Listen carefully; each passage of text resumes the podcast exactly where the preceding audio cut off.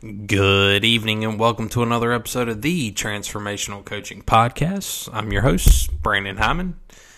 Hope everybody had a great weekend. It is Sunday night, 10 p.m., so it is a late night edition of the Transformational Coaching Podcast. Um, had a great weekend. Big weekend for the Bruins, obviously. Um, Friday, big victory against Williamsburg Academy for the varsity guys to improve to 4 0 on the season. Uh, followed that up with a JV win on Friday night and JV win on Saturday morning. Uh, we had to navigate some last minute changes for the JV game Saturday, but it all worked out. So uh, it was good to get that done. We got home a little earlier than usual on Saturday, and then obviously had a had a day off today. Um, that gave us an opportunity to sit down and watch my Gamecocks beat up on the Tigers and take the series two to one this weekend. So that was awesome to see. Um, I tell our kids all the time, man, especially the high school athletes and, and parents, this is a challenge to you too. Um, if you're not, and I know baseball is not always the most fun sport to watch, but if you're not taking time to sit down and watch a college baseball game with your kids at least a couple times a month or getting them to do it, we're missing an opportunity to learn. Um, you know, this South Carolina team is one of the best teams that they've had in a while, I think, just from a hitting standpoint. Um, and honestly, from a pitching standpoint, too. But they're really good. Um, and there's a lot that you can learn just from sitting down, watching the game, watching how the, you know, some of the things the coaches do, the way they manage the game, um, how the players handle certain situations, the camaraderie, the you know the bat flips, all that, all that stuff's fun to watch. Um, and I think I, I, one thing I would tell you as a high school coach is you can tell that not enough kids watch the games anymore. Um, and it's sad because I, I, mean, you know, I kind of have mixed reviews on the major league game now. Um, you know, I think not saying major league guys don't love the game anymore, but you know they're collecting a paycheck, and uh, you know that can sometimes influence guys to to play a little less hard or a little more hard depending on what their financial situation is. And sometimes it becomes a little less about the team and and too much about the individual. But college baseball total exact it's the exact opposite. So um, you know if you're looking for opportunities for your kid to see how the game's supposed to be played from a, just a grit and toughness and intensity and all that other stuff sit down ESPN Plus. It's like I think it's seventy dollars a year. Okay, you can watch like a hundred college baseball games a weekend. Um, yeah, just for just food for thought. I enjoyed uh, every bit of college baseball this weekend. So it's actually really cool to see too, because I, I, tell people too, you know, at South Florence, I've always called Region Six 4A the SEC of the lower state and 4A baseball. And um, it was cool to see this weekend.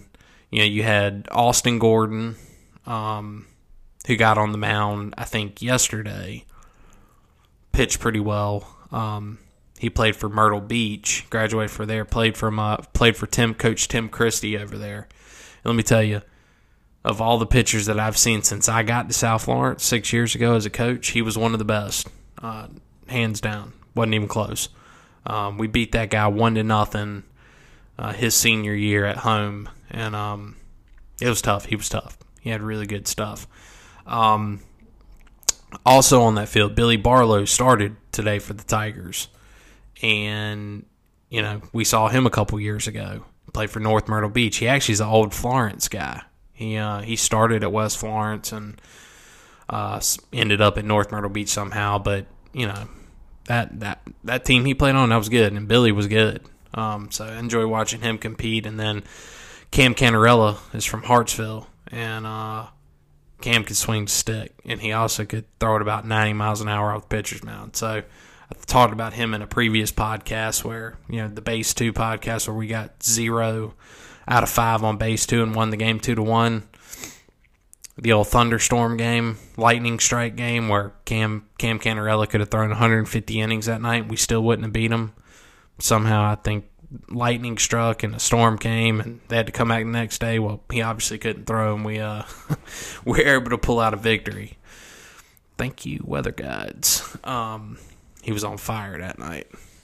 The ball looked like a grain of sand coming in there, but it was cool. You know, they moved him to center field. He played shortstop in high school, but um, yeah, not surprised a guy gets after in center field. I would be willing to bet in a few years, like he'll be Gold Glove caliber out there. So, um, still can swing the st- swing the stick really good. So that was just cool to see. Um, you see those guys that you've coached against get out there, compete, have success in in college, and um, you know it's. I've been at South six years, and I've seen a lot of them. Seen kids go to LSU and play, Clemson, Carolina. Um, almost every local school. Darren Horn, he threw for May River, um, 2019 or was that 21? I can't remember. What? Yeah, 21. Um, you know, having a good career. Will Smith down there, he um, he was with Conway one of my first years at the East. I think he's still in the pros. Or no, not in the pros. He's down there at Coast Carolina now, I think. But anyways, there's a lot of them, um, and it's really cool to kind of see how their college careers pan out. So Anyways, that's that. So, uh, today's podcast. Well, before we jump into that, let me talk about a couple things. Um, where we're going, where we've been, where we're going. This is episode 11 for us. Um, and I've been overwhelmed with the amount of support we've gotten since I started this 11 episodes ago. I think we started February 17th.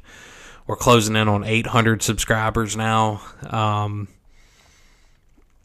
almost a thousand. I think it's almost a thousand views. We're like too short of a thousand or something like that. But uh, it's a lot of people listening to what we have to say, um, and I appreciate it. It's I, I had no idea when um, I was sitting around talking to my wife, saying, you know, I feel like something's pulling me to like do more. You know, like just feels like I'm not as fulfilled as I'd like to be. Like as far as this game goes and my profession and everything else. Like I felt like I was missing something.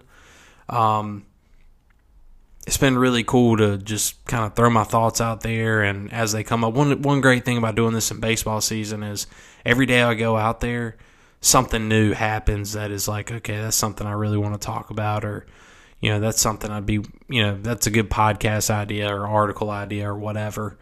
Um, that's kind of what what today's article is really about. I've been seeing a lot of stuff on social media regarding travel ball and rec ball, so I figured it's a good time to kind of throw some stuff out about that. But, um, you know, we've had quite a journey to get to episode eleven, right? I mean, we've we've explored the players' guides and the parents' guides to embracing embracing their role or embracing their child's role, which is, you know, if you're a parent or a player who's going through that weird stage right now where your role is not really what it you feel like you want it to be or you know your child's role is not really as good as you want it to be it's a great time to listen to those things. This is normally you know the preseason's ending uh, for high school baseball here in south carolina. So regular season's about to start so you know some roles got bigger some roles got smaller over the last four games. That's just the reality of the situation. I know for us we're you know we're always evaluating our situation.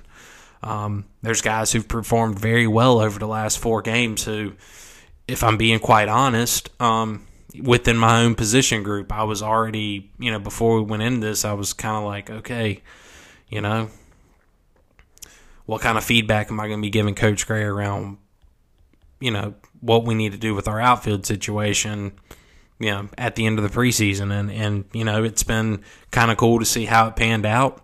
Some guys did better than I thought. Didn't really have any guys do bad. Um, everybody handled their roles really well, you know. So it's, you know, we'll learn more over the next couple weeks as we move into region play and stuff like that. But you know, the whole role conversation is something that's going to be evolving all year. So if you haven't listened to those episodes, those are good ones to listen to. Um, we've talked about you know the things that I've learned from my years in the dugout.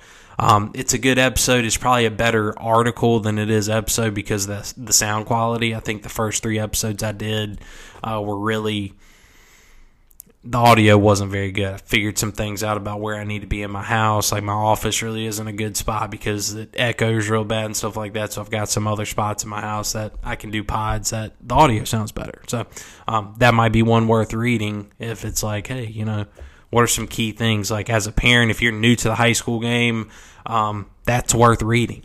You know, because it's got a lot of insight into things that are really important, like the tough conversations that players and coaches have, you know, the role of the parent within the organization and stuff like that. So, really good. Um, as a player, there's some character stuff in here. There's, you know, uh, dealing with the spotlight, staying coachable, um, you know, taking ownership of the outcome. Uh, just, just a lot of good stuff there. So, if you're a player or a parent that, you know, has a player or coach that is coaching players, listen to those episodes. They're really good. Um, they're all about you know development and stuff like that of your players, and then uh, we've got some stuff in there around you know my own journey. Like kind of a lot of people were like, "Hey man, well, what's your story? How'd you get to this point? Like, what's your background? You know, whatever." So I gave my path to redemption. Is if you're going to listen to one episode, that's the episode to listen to, because uh, I don't know you're somebody who's in a tough, dark spot in life, um, and you need a path forward and some hope, maybe my story can give you hope because uh, that's why I told it. So um, that's a good one to listen to. And then from a coaching standpoint, um, you're going to see some some episodes moving forward that are talk about they talk about build better because um, that's one of our philosophies is you know transformational coaching, um, building better athletes, coaches, and, and people.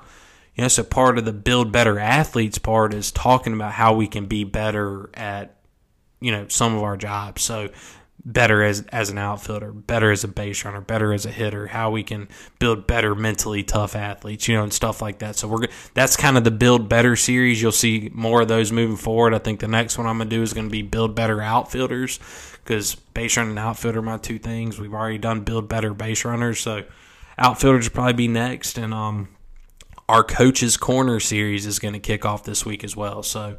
Um, probably going to have interviews on here from Coach Trey Allison this week, who's our head JV coach over at South Florence.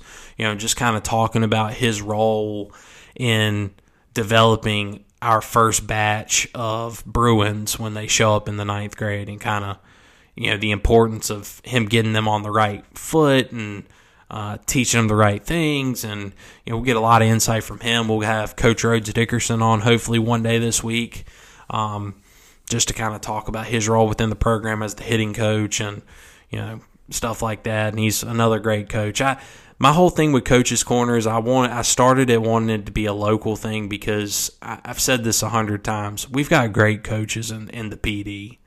Uh, as as I look, I, I, I can't think of any bad coaches, like guys that I'm just like, man, I wouldn't want my kid playing for him.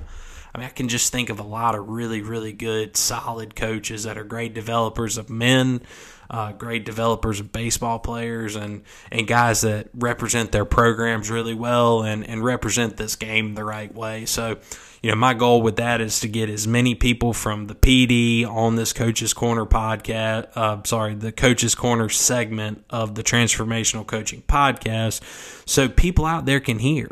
You know, you can hear from these people, learn from them. You know, um, hear about their philosophy, hear about what what motivates them, hear you know what their foundation is as a coach, what and all that. I think that's really important. Um, I know I'm where I'm at as a coach because I've chosen to educate myself by listening to others who are way better at their job than I am. Um, and then we had a big win on Coach's Corner today as Coach Justin Dehmer reached out to me on Twitter. He, I guess, he read the heard the podcast um, about Base Two, and he wants to come on and talk about it. You know, talk about his book and talk about some of the other uh, the other things that he's really developed over the years, and I that is huge for us because um, you know it's huge for me. I'm trying not to have celebrity, you know, fever here, whatever it is, because I mean that guy really, truthfully, when I think about my coaching philosophy as a as a hitter, um, you know, if you took Steve Springer and Justin Dehmer and they had a baby, well, their wives had babies. Um, that's what my coaching philosophy as a hitter would look like. So, you know, those those guys are real vital to like my development, you know, the way I think about the game mentally, the way I've kind of the way we coach our guys at South Florence around the base two model. I mean, that's not my model. I didn't come up with that. We've tweaked some things to it, and you know, maybe the way we explain it's a little bit differently. Um, but that's Coach Dehmer's model, and you know, it's led us to want to win our last 33 games ever since we started using it. You know, so I think we're 33 and 0 now as a program when we accomplished three out of five goals. So that's big. So we're going to have him on at some point over the next couple weeks, and um, that's going to be the coach's corner uh, part segment. You know, you start seeing the coach's corner segment, kind of like you see a, a tactical Tuesday segment and stuff like that. So we're growing. Uh, we're growing. We're doing a lot of great things. Um, but we can't do it without you guys. I, I we were doing the interview for the newspaper like two weeks ago about this this new baseball league we uh, founded called the Sandlapper Baseball League, and that's a story for another day. Um, but you know, one of the things that I wanted to make a point to Scott, who wrote the article, was that you know coaches had these leagues that teams play over the summer, whether it's Legion or whether it's Sandlapper baseball or travel baseball or whatever like the things that make those leagues great, right, are or make those leagues possible are the high school coaches deciding, hey, we're going to put our teams into this. This is how our teams are going to compete over the summer and get better, right? If the high school coaches don't put their teams in these leagues, then the leagues don't exist. You know, same thing with a podcast.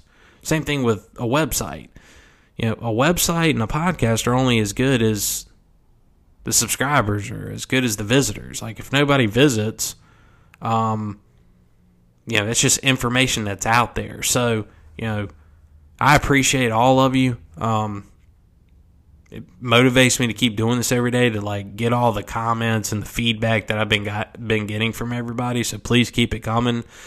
The only ask I have from you um, is if you like an episode, share it with a friend, right? Share it with somebody who might be able to find value in the things that are said in the podcast or the things said in the article. You know, if you're reading something saying, "Hey, that was really cool. I, I enjoyed that. That was that was top notch." You know, my my friend Susan, yeah, she might enjoy that for her kid, or you know, share it, throw it out there on the internet, share it for me. Um, that's how we're to get our reach up and that's how we're to reach more people. And at the end of the day, the ultimate goal is let's just leave the world better than we found it. And, you know, my platform for doing that is through this game and the lessons I've learned and lessons I'll continue to try to teach to the young men that I have the pleasure of coaching. Um, so, yeah, that's that's one area where you guys can help out. Retweets, um, reviews, shares on Facebook, whatever whatever you can do to help, greatly appreciate it. And please keep the feedback coming. If there's something I'm not hitting on that you want to start hearing more of, let me know. Um, that's what we're here for. So, anyways, all right, that's 18 minutes of me talking about that. So, let me actually jump into the episode. It's going to be a busy week this week, so I'm going to try to get a podcast out tomorrow, get the tra- uh, Tactical Tuesday um, newsletter out so it delivers on Tuesday I'll probably do our first coaches corner session on Tuesday, recorded at least. Probably won't re- re- release it till later in the week. And if I have time later in the week, we'll we'll do another podcast as well. So, um, anyway, so let's talk about today's episode. And today's episode's called "A Parent's Guide to Rec Ball and Travel Ball This Spring." Okay. And uh, I'm going to preface all this by saying nothing I say here is intended to offend anybody. If it does, you know, I'm sorry. I, I mean, I, am sorry. I'm, I'm, I'm not sorry, but I am sorry because I'm not saying it to be a jerk or anything like that. I'm just saying it because these are these are things like for me, and I'm not an expert, so whatever I say is not the gospel. Like you can take it for what it's worth, but I do feel like you know I've got some opinions about the way rec ball and travel ball have been handled, especially in our area, um, that are important and you know, I want to offer some insight that's going to help put our players in a better position um, to be successful once they get to high school and, and be in a better spot from a health standpoint, both physically and mentally. Um, so, you know, just a little bit of advice if you got kids playing rec ball or travel ball because you know the high school preseason's now over, which means normally like evaluations were held like this past weekend for rec ball, which means most of you've probably gotten a call already from your child's coach, and you're probably practicing for the first time sometime this week.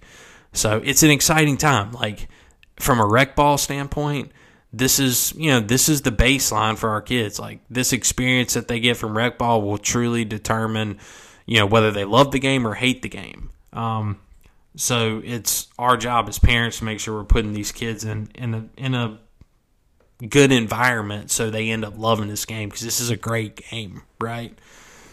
Um so anyways this this article is really just gonna be i think it's got six points in it and it's uh you know, just geared towards helping you guys navigate the waters. And there's just some things in here I think are really important. So, um, go ahead and fire it up. So, the first thing that I think is extremely vital, and this is relevant to travel ball, this is relevant to rec ball, this is really relevant to travel ball, though. And if you're a travel ball parent, I want you to listen and listen closely. Okay. Pitch smart guidelines. Okay. Know them. Like, don't just know them, like, know them, know them. Um, you know, Pitch Smart was designed by a bunch of doctors and, and, and all that who, after years and years of UCL injuries and Tommy John surgeries and overuse injuries, finally decided, hey, we need to revamp what you know the pitching guidelines look like for for young kids. And um, you know, it starts at the 8 and under division, then jumps to 9 to 12, 13 to 14, then 15 to 18. I mean, I've, I've linked it in the article. Um, but if you don't subscribe to my Substack or you don't go to CoachHyman.com to read the article, um, you just have to type, go to Google and type in MLB Pitch Smart Guidelines. Okay, it's a chart. It gives you a bunch of information. Um, kind of around okay if your kid throws this many pitches they should rest this many days. Um, you know the challenge with travel ball is this and, and this is where the education piece comes in. Um, you know it's no ish it's no mystery that that overuse injuries are up. And I, I don't think I don't think that the majority of coaches out there are like, yeah, man, let me let me overuse this guy so one day he may or may not be injured. I don't think that's going on. I think what happens is you get out there, um, you're given rules. Those rules are, you know, you get ten innings to throw this weekend. If you throw more than four on Saturday or more than three on Saturday, you can't throw Sunday. So I think coaches say, well, I'm within the rules if my kid goes out and throws three innings Saturday and then throws you know, a complete game Sunday. And technically, you are within the rules. But I don't like that rule because it doesn't take into all innings are not. It, it doesn't take into account the fact that all innings are not created equal, right? You know, if I said, "Hey, man, I threw ten innings this weekend," you know, first of all, you're gonna cringe if you have anything to do with the high school game because you're like, "Oh, whoa, whoa, over over two days you threw ten innings," you know. But you know, those 10 innings could look vastly different. You know, a 10 inning, you know, through our, we, we like to try to average 13 pitches an inning. Okay. So if you threw 10 innings this weekend under that format, you would have thrown 130 pitches. 130 pitches is 25 pitches more than what you should have thrown uh, if you were 17 to 18 years old um, in a day. So,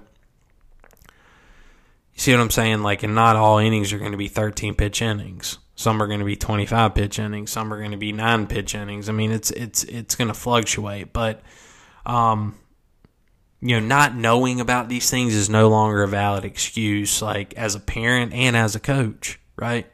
I don't think coaches intentionally are out there trying to abuse kids' arms on the weekend. If you follow Josh Rudd on Twitter, I, I you should follow Josh Rudd, Rudd on Twitter because he's on this big kick now with travel ball tournaments about the fact that there's not enough management of pitch counts um, within the system. It's all like uh, inning based, but there is no like big database that shows okay, this kid threw 35 pitches on Saturday, therefore per MLB Pitch Smart guidelines, he should not be throwing on on Sunday. Um, I'm not gonna lie to you. I've been kind of going through just random uh, travel teams on on Game Changer over the last couple weeks, and um, you know, it, it's a little disappointing to me when I look at like some of the um, the the number of pitches that I'm seeing kids throw on Saturday, then turning around and throwing again on Sunday, especially especially the age right? You know, kids throwing 54 pitches on a Saturday, then turning around and throwing 96 on Sunday, like at the 10U division. That's not good. And it's not good at all, honestly. And again, to my, to the point I made earlier, not knowing is no longer an excuse. Um, at the high school level, you can't get away with doing that. It's a massive fine. Um, it's suspensions, like, and everything we do has to be put into arbiter the day after the game. Um, so it's not like I mean you can't you can't get away with that. Not that anybody would, but you just can't get away with it and especially, you know, the timing of this too. Like I'm I'm seeing some stuff over like in the last couple weekends where you know, first tournament of the year kids going out on Saturday and throwing 47, coming back on Sunday throwing 96. It's just not good. It's not good. Um it's fr- it's frustrating. It's frustrating. Like I don't know who to be mad at, and like I guess the point is like since this is a parents guide, if you know the guidelines, okay, you can walk up to your child's coach and be like, hey, you know, I'm not comfortable, and I say this, you know. I'm the same guy who's like, you know, we don't we don't talk to par- parents about stuff, but when you start talking about arm health, that's a totally different story. Um, you've got to be an advocate for your child and their health because, you know, we can't allow our kids to be put in bad situations to win a rec baseball game or a 10U travel tournament. We just can't. Um, and I hate to say this because there are some good coaches who just make mistakes sometimes coaching at the travel level that maybe they, you know, they feel like they're within the rules coaches too, and then it's a parents guy, but coaches, educate yourself on the pitch smart guidelines. Okay. Winning a tournament on Sunday isn't worth throwing a dude back to back days who, while yes, he's nowhere close to his 10 innings from a, pin, a pitch count standpoint, um, he's way too high. You know, technically, you know, at nine, 10 years old, you throw 10 pitches on, on Saturday sorry, if you throw 20 pitches on Saturday, you can throw the next day. But, you know, that 21 to 35 range that requires one day of rest per pitch mark, you know, you could certainly make an argument for, well, he was less than 25. So what's the difference between 25 and 20? Yeah, I get it. But at the youngest levels, just follow the guidelines, man. And I know the problem is. The problem is you've got small rosters that probably have 10, 11 kids on it. And – you probably only have two or three kids who actually can pitch. So you're just trying to make it through. Um, you're trying to make it through, but trying to make it through in a 10U baseball game is not, man, because it's just not worth it. It's not worth it. Like, okay, if you got to go up there and walk the house, you know, get the kid out there if you're going to throw him again tomorrow. Or if he throws 45 pitches today, just don't throw him tomorrow, right?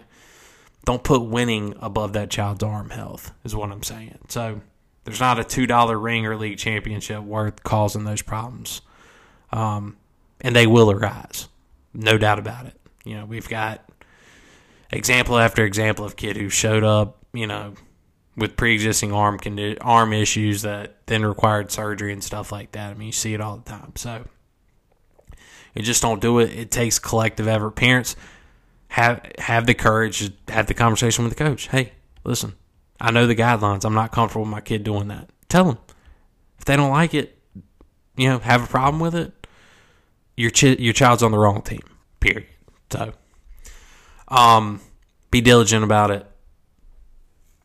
We got to get it under control, especially in the travel ball world. I think re- the rec world's a little bit, you know, different. I think the rec world pitching regulations don't really allow this to come into play. But I'm not, you know, not 100 percent sure because I've been out. I've been out of the rec game for a long time. But, anyways, all right. Next point: travel ball parents. Speaking specifically to you, do your research. Okay? Just like not all innings pitched are created equal, not all travel organizations are equal. Okay? So do your re- do your research before you put your kids in a bad situation. Um, there's a ton of good ones out there. Okay? Um, yeah. We've got a lot of them in our community that are top notch organizations. Uh, one of my old buddies, Patrick Mincy, um, he does this for a living. You know, he's got an indoor facility, does pitching lessons, hitting lessons, all this other stuff in Texas. I think Cleburne, Texas, or something like that. Cleburne Cavalry, I think is the name of his team, his organization.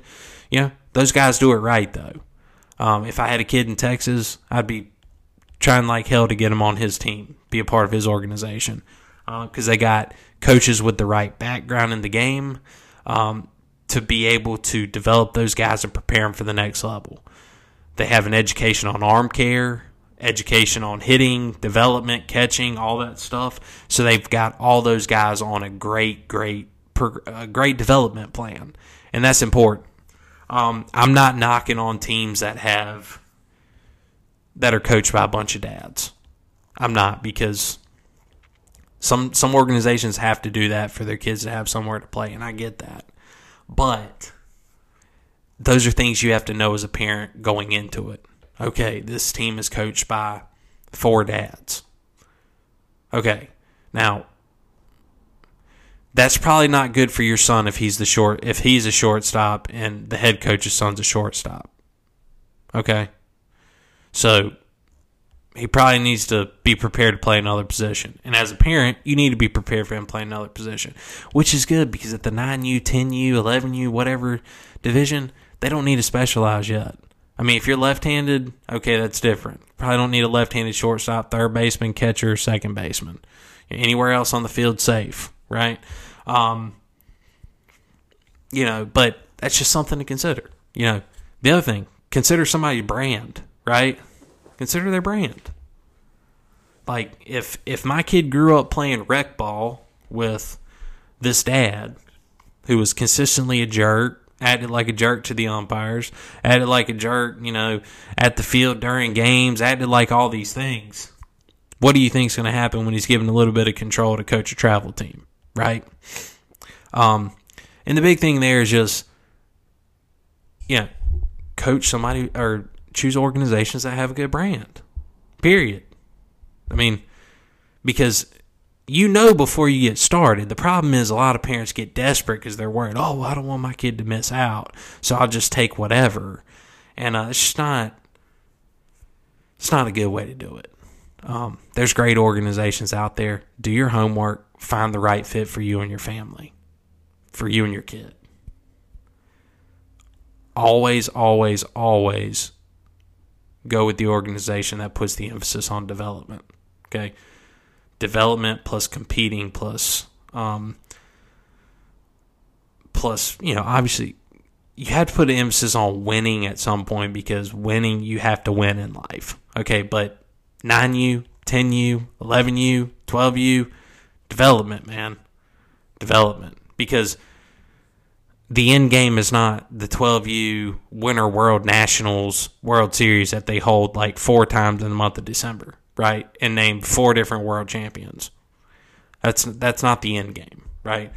The end game is getting them to high school and then if they're lucky getting them to college.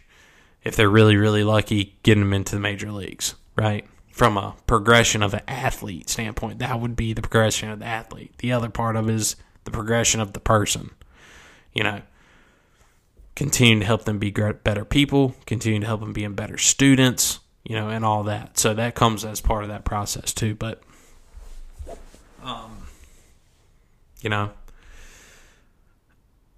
check the brand, ask the right questions, do your research, and always remember just because a team's part of a larger national organization, you know, that doesn't mean anything. Okay.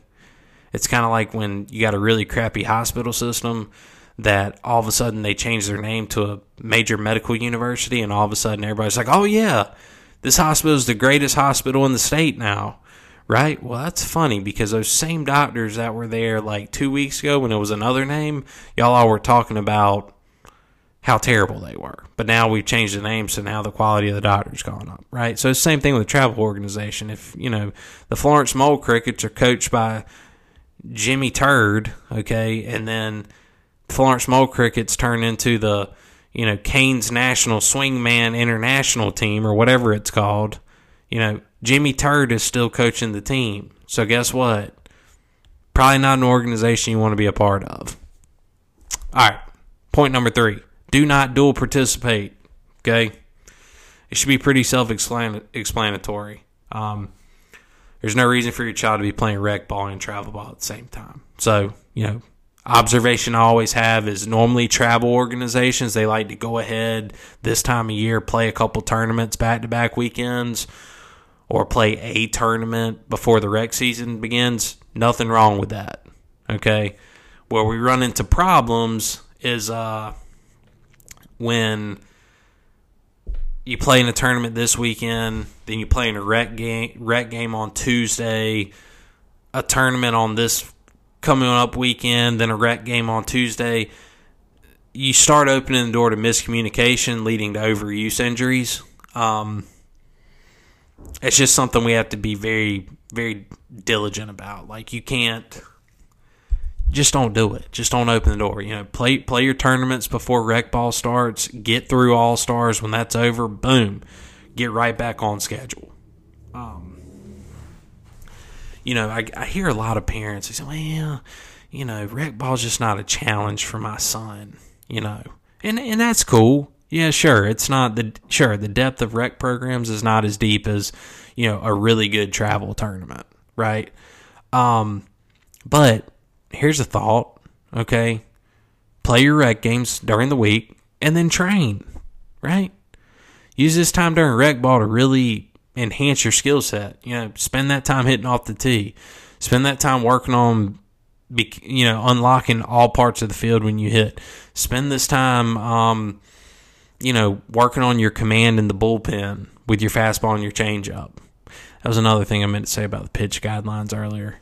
You know, if you're if you're nine through twelve, I don't think you need to be messing with curveballs. I think from nine to twelve, you should be working on command of your fastball and your changeup. You should be really good at throwing those pitches by the time you're twelve. Anyways, um, but you know, back to the, back to the uh, the original point I was just making a second ago. Um, you know, spend that time training. Okay, go to the cage, go to the practice field, throw bullpens. Um, yeah, get your core strength up you know that's that's the time to do it. You know, not not just seeing how many games we can play, right? You know, when you get to high school, you're going to practice, you're going to play two times a week, and you're going to practice five days a week, right? Except for the first week of the season where you're going to play like eight games, but you know, you practice double the amount of time you play. There's a reason for that it's a tough sport. You got to really hone your craft down. You know, no no kid at 12 years old, 9 years old, 10 year 10 years old is too good to be playing rec ball. I'm sorry. I totally disagree with that. Um and the other thing, man, rec ball's a great thing for the community too. So just do it. Yeah.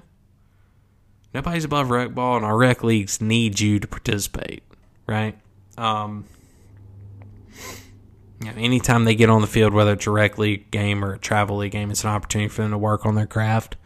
So I, I just it's annoying to me when I hear the parent of like a ten year old saying turning their nose up to playing rec ball. It just your your child's not that good, dude. He's not. Okay, contrary to what you think, or you know, he's just not that good yet. Okay.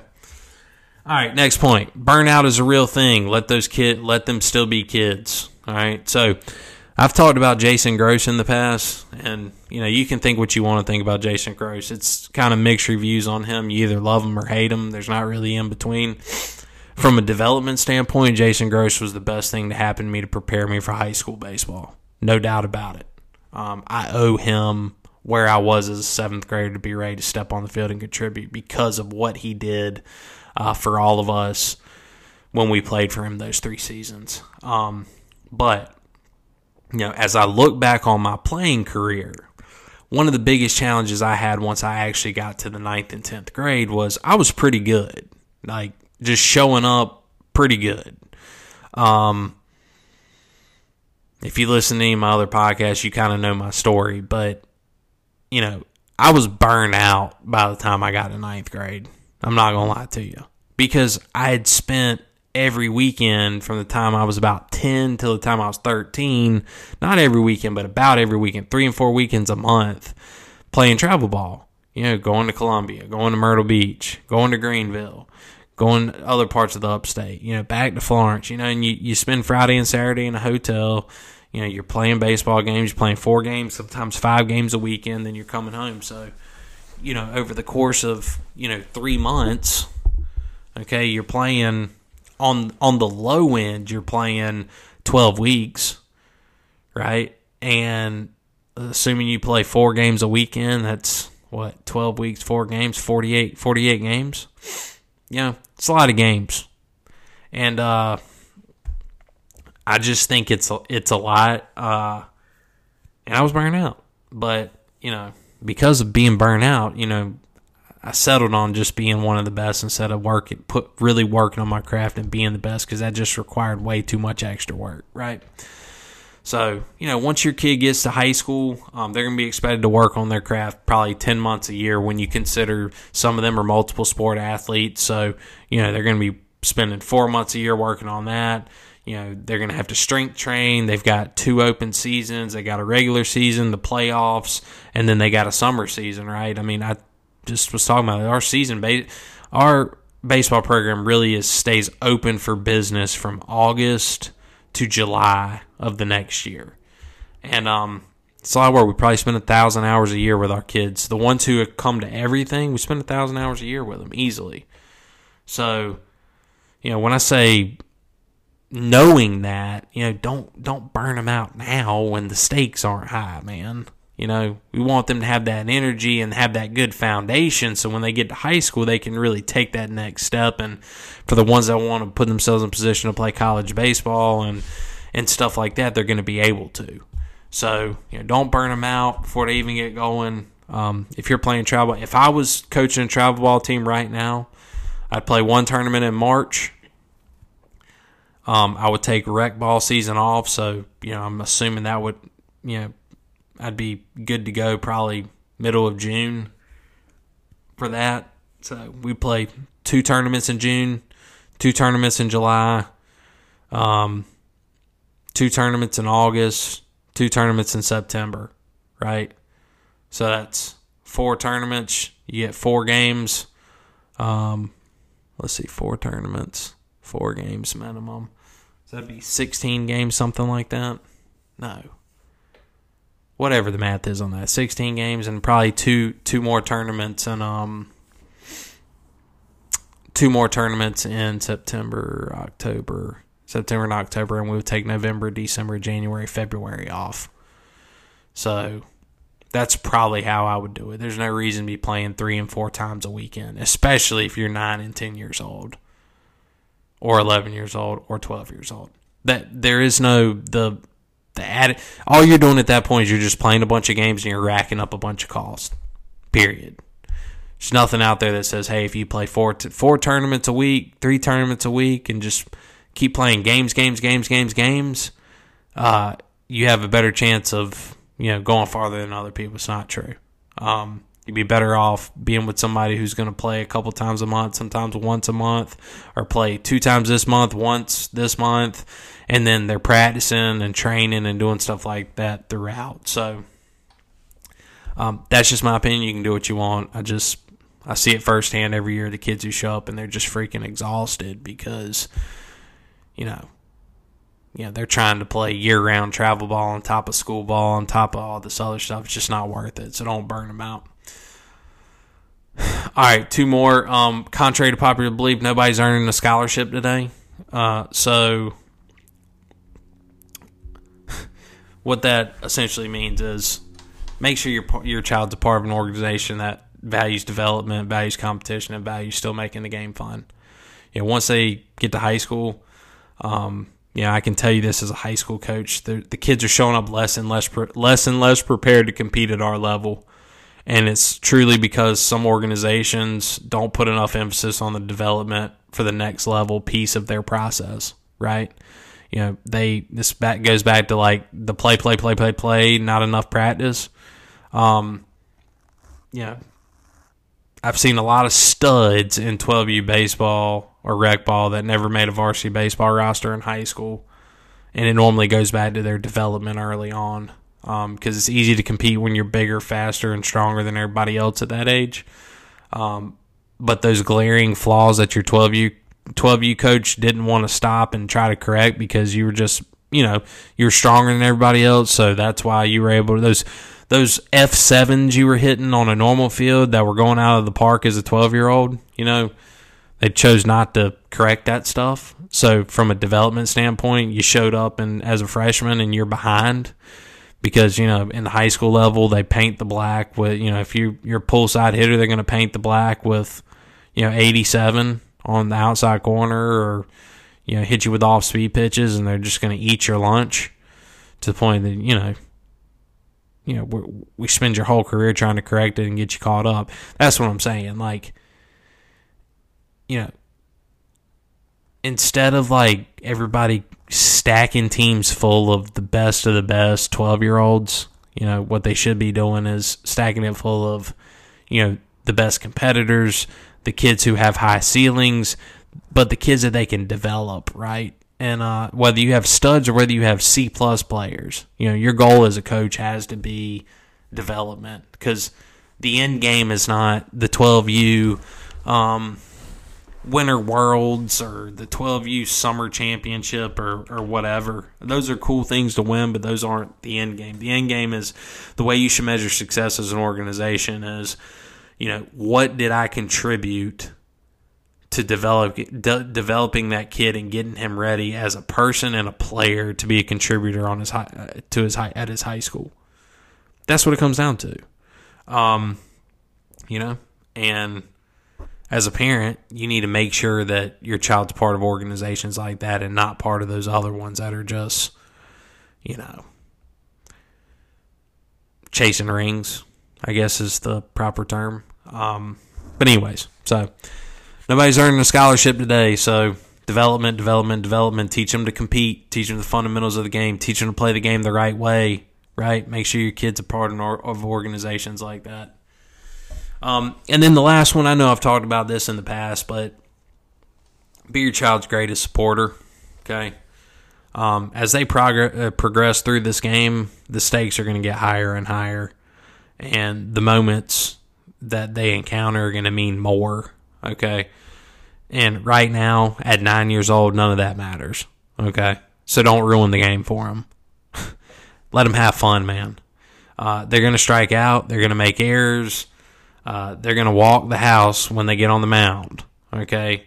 It's going to happen. Don't be that parent that's over there acting a fool, throwing stuff, um, you know, freaking out because the other parent who's keeping the game changer dinged your kid with a pass ball when it actually was their kid who threw the wild pitch, not a pass ball. You know what I'm saying? Like, don't be that parent, man. You know, don't be that parent who your kid lines out three times and you're like blasting his ass in the car about going 0 for 3. Right? You're part of the problem when you do stuff like that. What you should be doing is celebrating those three quality at bats he had and reinforcing the fact that where the defense is playing, that's uncontrollable. Okay, but what you can control is going up there with a lot of confidence and trying to hammer the baseball, which they did. Okay, you got to be celebrating stuff like that. Um, the only thing you should be blasting your kid about is character things and character things and attitude things. Right? If your child has a bad attitude or is a bad teammate, teammate has a sportsmanship issue, yeah, you blast them about that. You don't blast them about the performance. Okay. Um, one of the biggest things we see at our level is these kids show up and they're afraid to fail because of the years of the beat downs they've been getting for making mistakes. And it's unacceptable, to be honest with you, because you think about this game, you know, you know, most of the people who've been beating them down don't know their ass from their elbow when it comes to coaching ball or understanding baseball, right? This game's the biggest morale killer in the world. You think about all the sports in the world. It's the biggest morale killer. This game's all about who handles failure the best, not who handles success the best. You know, the best in the business fails seven out of 10 times. All right, so as parents, find ways to build them up so they still will have the courage and the desire to compete when they're 14 and 15 years old in high school, right? You know, I've seen a ton of kids just totally ruined, like to the point they don't even come out for high school sports. I remember one guy in specific, you know, now I think this kid would not been eligible anyways a few years ago, but like his dad was a hell of a pitcher. I mean, one of the best. And uh I mean, he was like in the history of South Florence, he was one of the best. And um you know, his kid never showed up at South Florence to play. And um, you know, I heard rumors. I don't I don't know if it was I don't know who chased that kid out of the game. I don't know if it was the parents, if it was somebody else, but it was unfortunate because um, he had a good bloodline and I'd seen him play a couple times. He had potential to be really good, but you know, it is what it is. You see that happen all the time, and um, you know, it comes back to Johnny Testosterone, right? You know, screaming and freaking out and like, it's just not worth it, dude. Not at nine years old, 10 years old, 11 years old, 12 years old, right? Like, none of that, that stuff isn't helping. Okay? It's not helping. I, I, I've seen it too many times. I've done it too many times. Um, so, be a supporter, be their greatest supporter, and then be a great supporter of their team too, right? It's not all about your kid, right?